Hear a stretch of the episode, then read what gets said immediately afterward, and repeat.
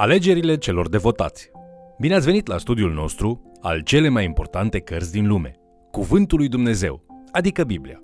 Astăzi ne uităm la porțiunea predicii de pe munte, care abordează cel mai important angajament creștin, Dumnezeu pe primul loc. Pregătește-ți inima pentru a primi ceea ce Dumnezeu vrea să înveți.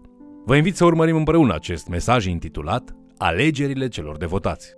Astăzi analizăm învățătura lui Isus cu privire la valorile și alegerile unui adevărat ucenic al lui Hristos.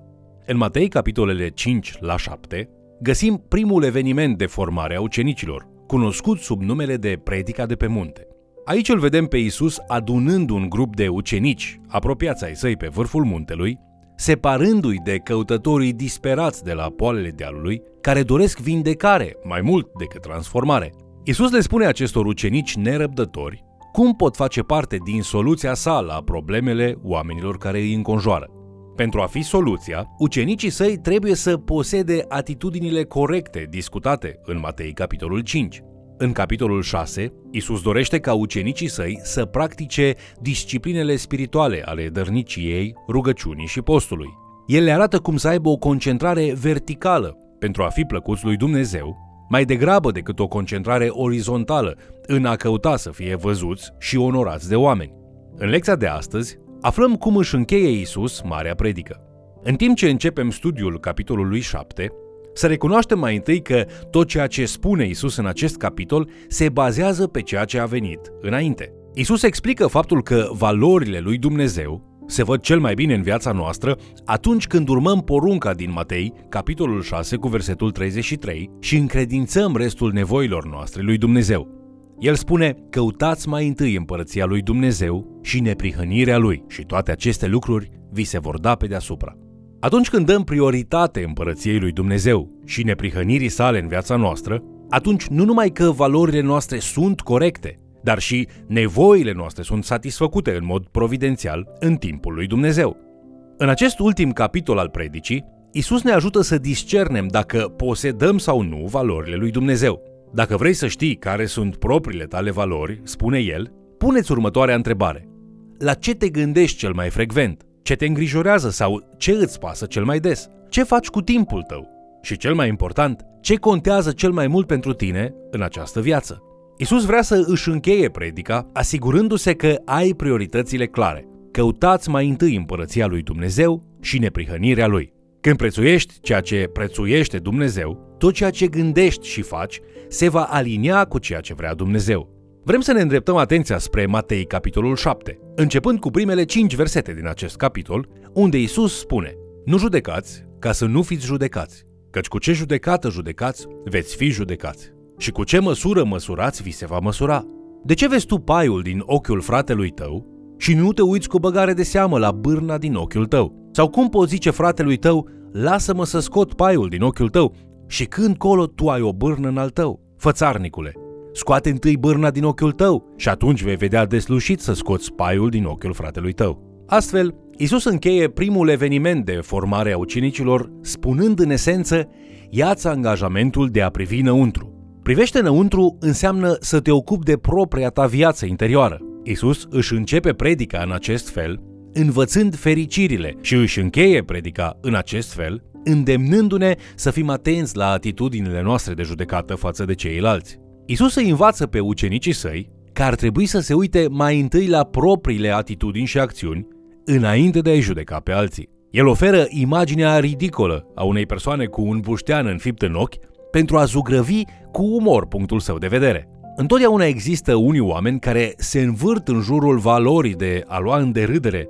pe alții pentru lucruri minore, în timp ce ei înșiși sunt un dezastru complet. Isus le pune acestor oameni două întrebări. Mai întâi el îi întreabă, de ce sunteți atât de hipercritici? Iar în al doilea rând îi întreabă, cum puteți spera să-i ajutați eficient pe alții când propriile voastre probleme sunt așa de mari? Când vine vorba de probleme relaționale, un ucenic al lui Hristos se uită întotdeauna în primul rând la el însuși.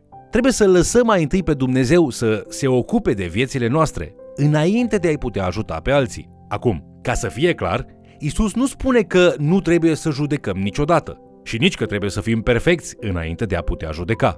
Acest pasaj începe cu nu judecați Și din păcate mulți oameni se opresc aici. Într-adevăr, mulți oameni care sunt confruntați cu propriul lor păcat resping acuzațiile spunând Biblia spune nu judecați.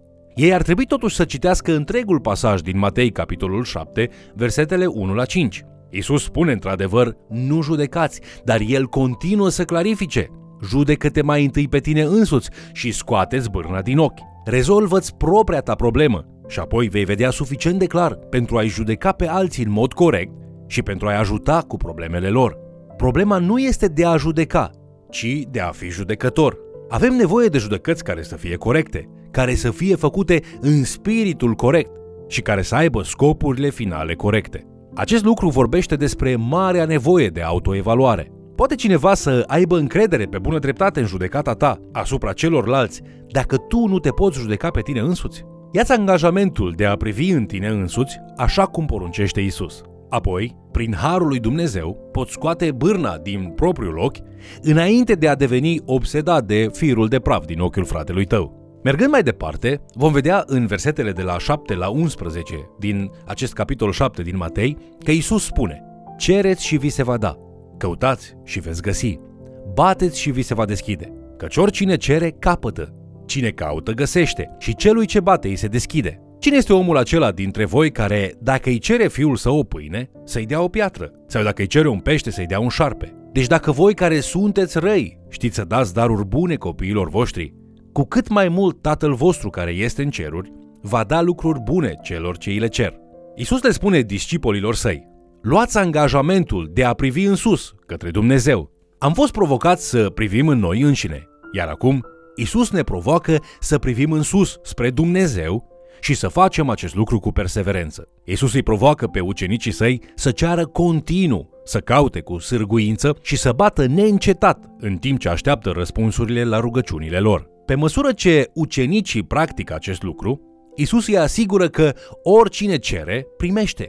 Oricine caută, găsește. Oricine bate, se găsește în cele din urmă în fața unei uși deschise. În esență, Isus le spune ucenicilor săi, nu veți face niciodată parte din soluția mea până când nu vă veți lua angajamentul de a privi în sus, de a privi în mod constant spre Dumnezeu și de a căuta harul și mila sa. În Matei capitolul 7 cu versetul 12, Isus se întoarce pentru a obține angajamentul ucenicilor săi de a privi în jur. Acesta este locul în care Isus ne oferă cea mai mare învățătură etică a sa, spunând, tot ce voiți să vă facă vouă oamenii, faceți-le și voi la fel, căci în aceasta este cuprinsă legea și prorocii. Noi numim acest lucru regula de aur. Dacă am trăit cu adevărat acest principiu profund, el ar rezolva aproape toate problemele noastre relaționale.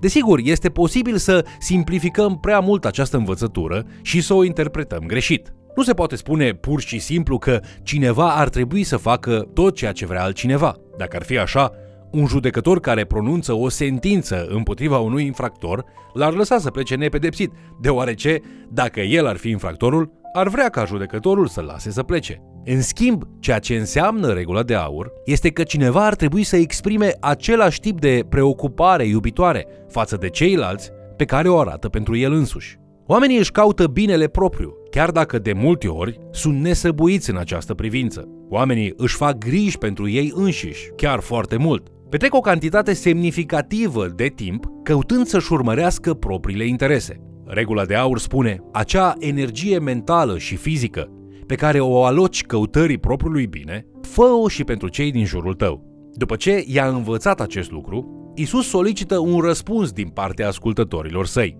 Isus se așteaptă ca discipolii săi să se angajeze să privească în jur. La începutul primului eveniment de formare a ucenicilor, Isus lansează provocarea. Unde sunteți? Faceți parte din problemă, ca cei de la poalele muntelui, sau faceți parte din soluție, aici sus, pe vârful muntelui cu mine?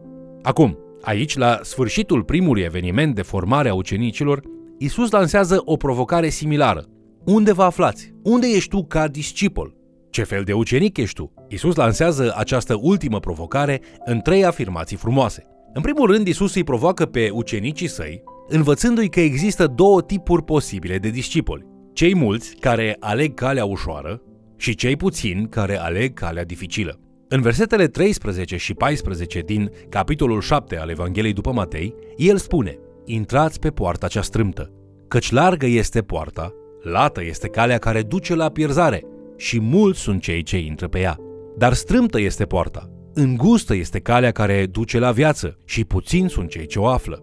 Cei mulți cred că viața creștină ar trebui să fie o cale ușoară, la care se accede pe o poartă largă. Cei puțini știu că a fi sare și lumină necesită o cale disciplinată și dificilă, la care se accede pe poarta îngustă. Isus întreabă, care dintre ei ești tu? În al doilea rând, Isus spune în Matei capitolul 7 cu versetul 15 Păziți-vă de prorocii mincinoși. Ei vin la voi îmbrăcați în haină de oaie, dar pe dinăuntru sunt niște lupi răpitori. Iar în versetul 17, el spune Tot așa, orice pom bun face roade bune, dar pomul rău face roade rele. Prin urmare, Isus lansează această provocare ucenicilor săi. Aveți grijă și examinați-vă pe voi înșivă.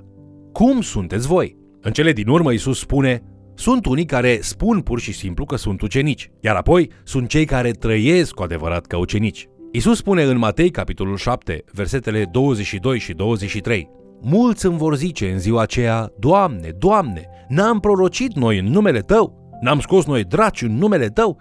Și n-am făcut noi multe minuni în numele Tău? Atunci le voi spune curat, niciodată nu v-am cunoscut. Depărtați-vă de la mine, voi toți care lucrați fără de lege.